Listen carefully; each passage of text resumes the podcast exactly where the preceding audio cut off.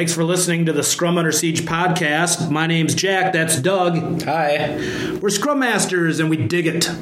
Today is the initial podcast for Doug's special guests interviews. Yeah, I'm excited, Jack. We're gonna do a little bit of an interview series as we go on here, so that's that's the good piece of it. So today I have Chris Barron, who is consultant, coach, and trainer. And one of the themes today, as I go through a Q and A with him, uh, referencing our last podcast, leave your dress shoes at the door and bring your cowboy boots for this cutting edge conversation. So clever. Hi, Chris. Well, thanks for for coming and really being instrumental in helping us get this podcast up and running. And I, I just want to give you that shout out first and foremost. So, with that being said, I know we, we have a great topic today. You've been in product organizations for well over 20 years um, from that standpoint. So, we're going to talk about why these organizations aren't being successful today and Okay. just get to the theme of it. I know we've talked a little bit about this. So, what are kind of your thoughts on this product centric, focused organization model, or at least team structure? Yeah, okay. Uh, happy to talk about it. Um, in fact, this is something that it's taken a, a few years since uh, moving back to the Midwest to, to click in for me. So, uh, growing up, you know, I come from Southern Illinois, so I actually literally used to wear cowboy boots as a child. That's a little embarrassing. Luckily, not a lot of photographs, uh, along with a big belt buckle. We'll, Uh, we'll find those. We'll find those later. Yeah. Uh, anyway, uh, but um, yeah, um, my career started uh, out east in a, a small company, software company in the Boston area, and then in uh, Silicon Valley. And um, not all that time was with uh, agile organizations, but it was always with product organizations. And after moving back to the Midwest, long story short, uh, my wife works at 3M here in Minnesota, so figured I should probably follow her. Uh, came over here, and actually, uh, for the first couple of years, I kept noticing I'd have these awkward conversations uh, where people ask, "Hey, Chris, what do you do?" And I would I'd explain, "Oh yeah, uh, I'm, software product manager." And they'd ask, well, "What does that mean?" And I'd say, "Oh, okay, so uh, I've led teams that you know create software products like commercial software. Uh, so I was at Oracle, I was at Yahoo, I was at, at, at VMware, and uh, two things would invariably happen. One, the person I'm talking to here in Minnesota uh, would replay back to me, "Oh, so you're a project manager." That they would instantly in their head, they wouldn't hear product manager, they would hear project manager and that that would literally literally be the first thing they say back to me. And I thought, okay, that's that's a little weird. I know I'm a little mushmouth sometimes. Maybe I'm not enunciating. Um, but then the other thing is, and they're like, oh, so you're an IT guy. And I used to think that was a little weird too. Uh, but again, I, I, I come uh, from a, a background where uh, my Korean American uh, mother, for uh, so many years of my life working in software, even was like, like doing AI systems and stuff, and she'd see me working and she'd be like, "Oh, what are you working on?" I'm like, I try to explain it. She would come back, "Oh, so that's some kind of a, a chip, right?" just like, and so I, I just wrote that off as just like a, a simple difference in lingo. Okay, here if you want to call it IT or whatever. Like I, I can kind of get that. It's it's computer related, so um, fine, whatever. You know, I'm not going to stop a conversation and say, "Hey, guy, no, I'm not an IT guy. Let's let's start a 20 minute conversation on the taxonomy of those words." You know, like, yeah, I'm going to get invited out for drinks later after that. But uh, anywho, it actually, I noticed it. It, it actually uh, had an impact though when I, I started uh, consulting and coaching at, at some companies in this area, and in particular, companies where technology, such as software technologies, uh, weren't part of their foundation. Like, you know, they go back many years in banking and finance, insurance, or whatever, predating everything being online and, and, and whatnot. And in those companies, anything having to do with computers was initially handled by an IT department. And IT being the guys who now we think of as, hey, when I join a company and I first get my my laptop or my desktop computer, they have to set it up for me, or who sets up my email account, or who makes sure the company website is, is up and running, who runs the help desk. You know, that's IT.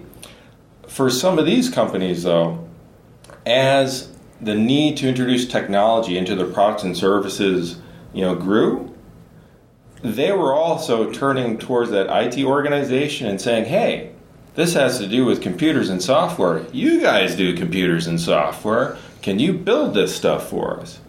And what I've realized since moving back to the Midwest is like that has a pretty profound impact on how they handle that uh, versus other companies which are product oriented and have a technology background.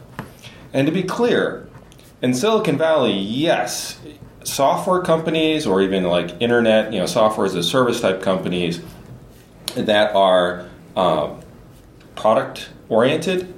Uh, a lot of them now agile is a standard practice. Even uh, I go back to my days at Oracle. Uh, I was on a team. This was pre-agile. We were still product oriented, and we didn't develop Oracle software products that we sold to people in the IT organization. There was an IT part of the company, and they did the things I talked about earlier. They kept everyone's email uh, accounts running and gave you your your laptop when you joined and all that kind of stuff. But the software that we sold to our customers, or the online services we provided to our customers, those were built within product organizations. And because those products and services relied on technology, we had software developers working as permanent parts of that product organization. And so it, it, it wasn't about, hey, every year let's scramble and figure out what our IT priorities are and spin up projects. So you had long standing, permanently assembled product teams. Did, did you feel like the engagement from an overall team member and just like the whole team that you had was there? Like people all believed in the same thing. There was no competing priorities between your so so-called like I guess silo department. Oh yeah, I mean, if you're in a product organization, um, it it is so cut and dry, and so many of the, the problems that I, I, know that you're uh, wanting to bring up probably in, the, in this next part, like just don't exist. Um, so the, the things were in an IT led organization when it comes to technology where everyone's like, oh, I'm spread across four different projects and they're all you know competing for priority. Um, so, like when I was at Oracle, I was on this product called Discoverer. We had our developers and QA people and, and product management people, uh, and not just like five or six, it was over 100 people uh, across three continents. And we worked year in, year out over multiple years on that product. Uh, there was never a, a, a, time when someone from another Oracle product, let's say Oracle Forms or Oracle Reports, and hey, you know, they don't get gold stars for imaginative naming there for products, but uh, you know, could say, oh, we we we have some important things that we want to do with our product. You know, we're going to steal some of your developers. It's like no. That, that would be like in any other function of the company. If you're part of, of a certain product organization, you can't just like steal people away from some other org like you're dedicated there, you're trying to make that product successful. You're trying to hit that product's goals.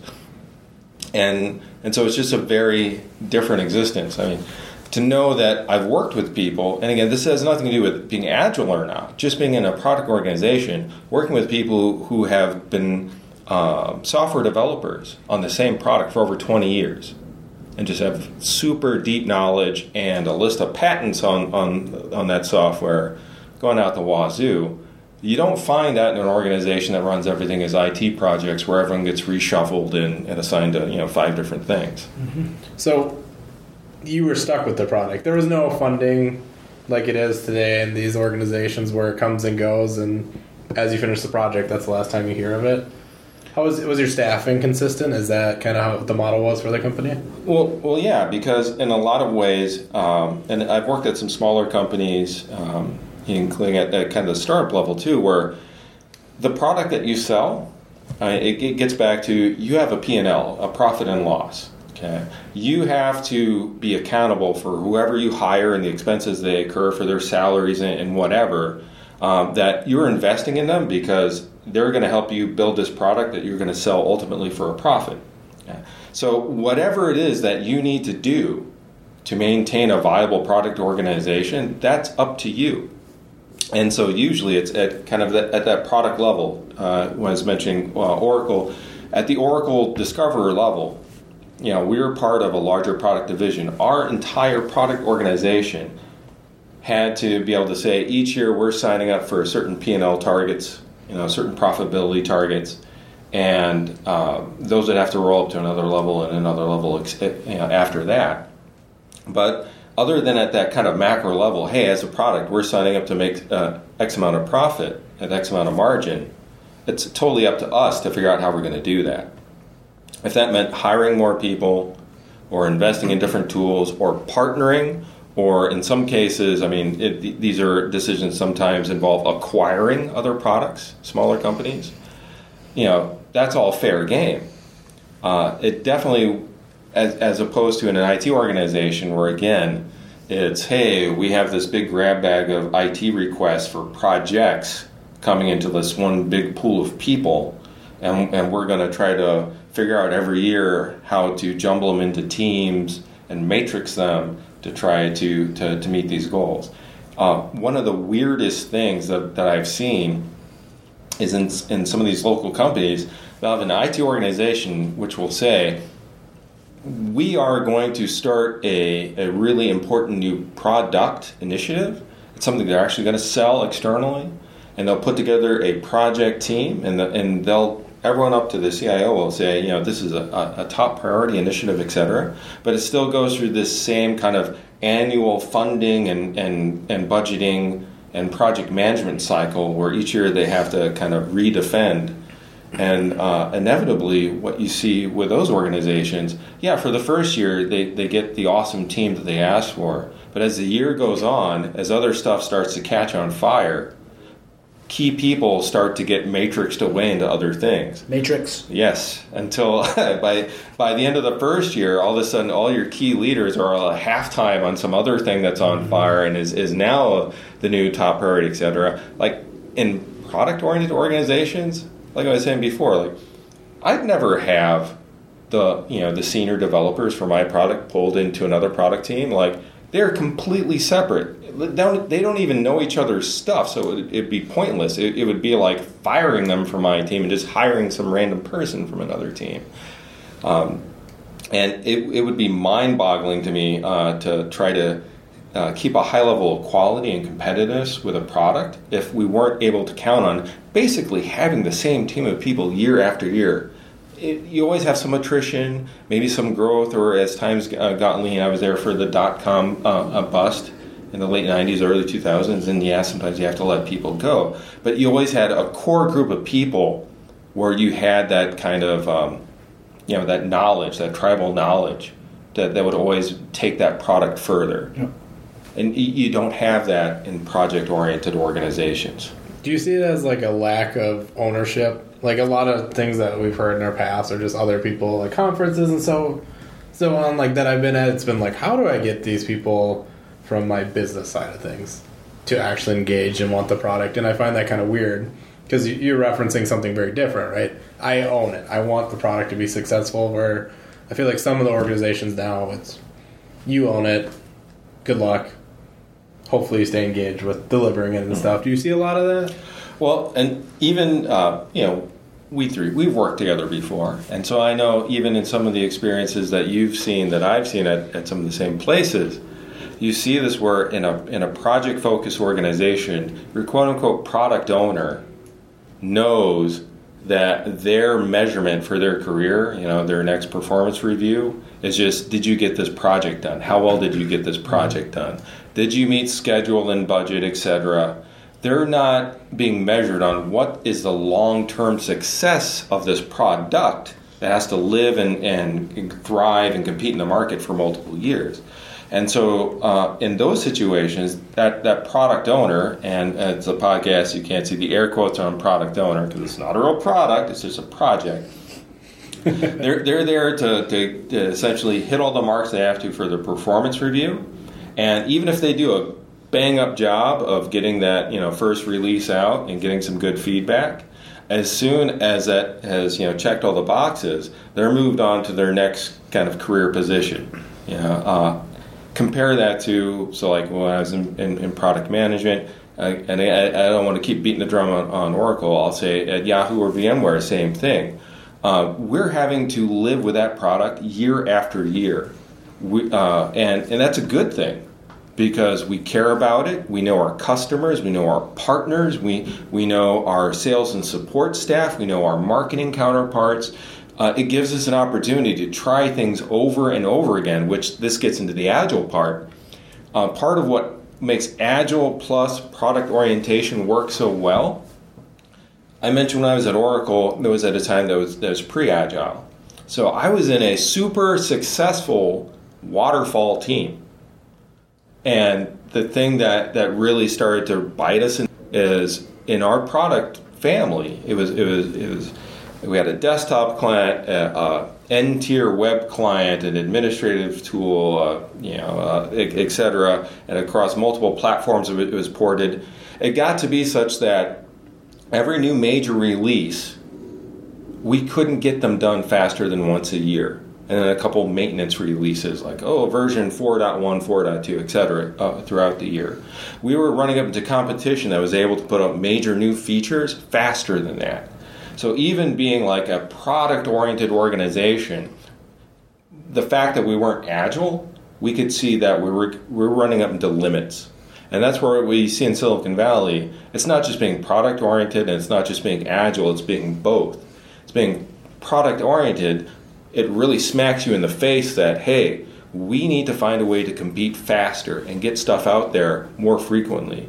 Because that's what our, our competition is doing. We need to be able to react and hopefully jump ahead.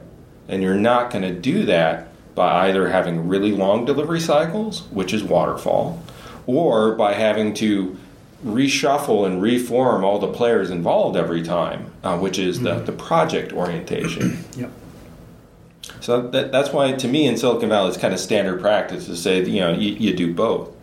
And, and just to drive it home, that that's not just a Silicon Valley thing. So after moving to Minnesota, I've, I've worked with product companies here too.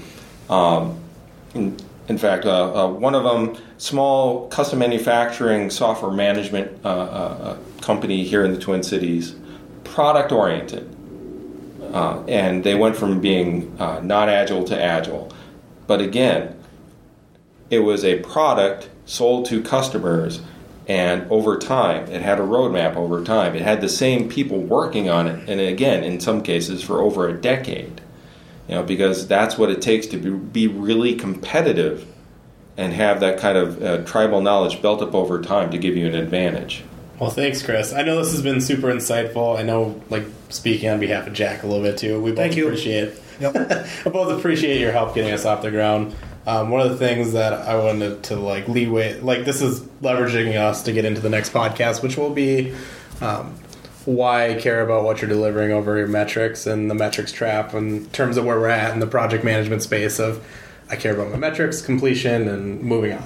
So a big thank you. Uh, Jack, do you want to do your little little hook? Besides that, where to find us? Put me on the spot. Um, okay, everybody knows where to find us, right? iTunes, LinkedIn, Stitcher, TuneIn, TuneIn, Google Play, Google Play, a couple others, maybe. Subscribe, subscribe to subscribe, please. Leave a review. Um, I think one review. I think we had a review on LinkedIn from Carl that said, "Keep it up, good work, guys." We did. Yeah, we did. So thanks, guys. We'll we'll try to mix in some interviews to keep it a little bit fresh and, and give you different perspectives. So thanks again. See you next week. Thanks, Chris Barron. Bye. Thanks for having me.